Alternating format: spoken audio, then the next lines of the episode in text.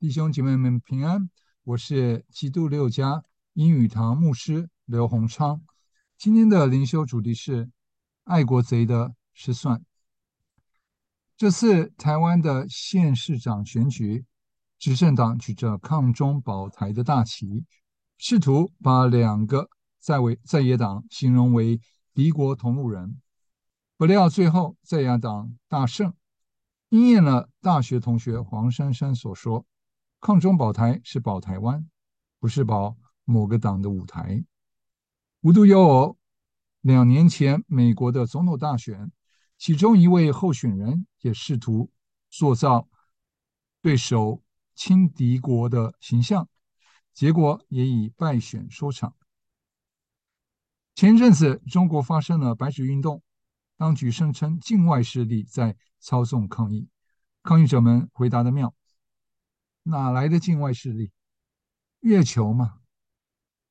举凡地上的政权，每当自己的统治受到威胁的时候，中党爱国之招就立刻出笼。在台美最近两场选举里，爱国主义没起到作用。但是很不幸的，两千年前的比拉多总督府前，爱国贼们可是成功了。路加福音二十三章这样记载。众人都起来，把耶稣解到比拉多面前。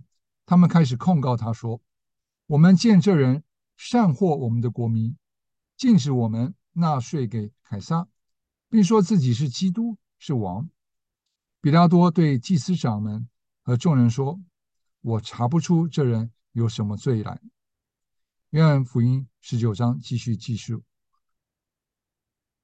比拉多想要释放耶稣。无奈，犹太人喊着说：“你若释放这个人，你就不是凯撒的忠臣。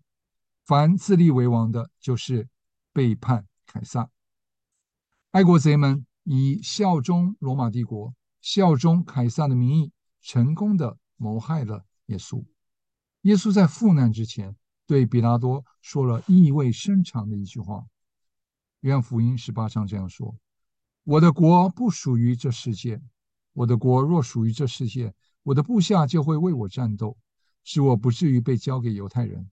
只是我的国不属于这世界。耶稣所统管的神国不属于这世界，也绝对不同于地上的党国。地上的党国要的是你爱党爱国，不计一切保住党国的利益和权利。耶稣的神国要的是你爱神爱人。在所有的事上仰赖上帝的全能。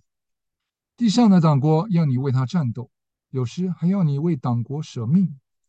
耶稣的神国，上帝为你战斗，他的国王耶稣为你舍命。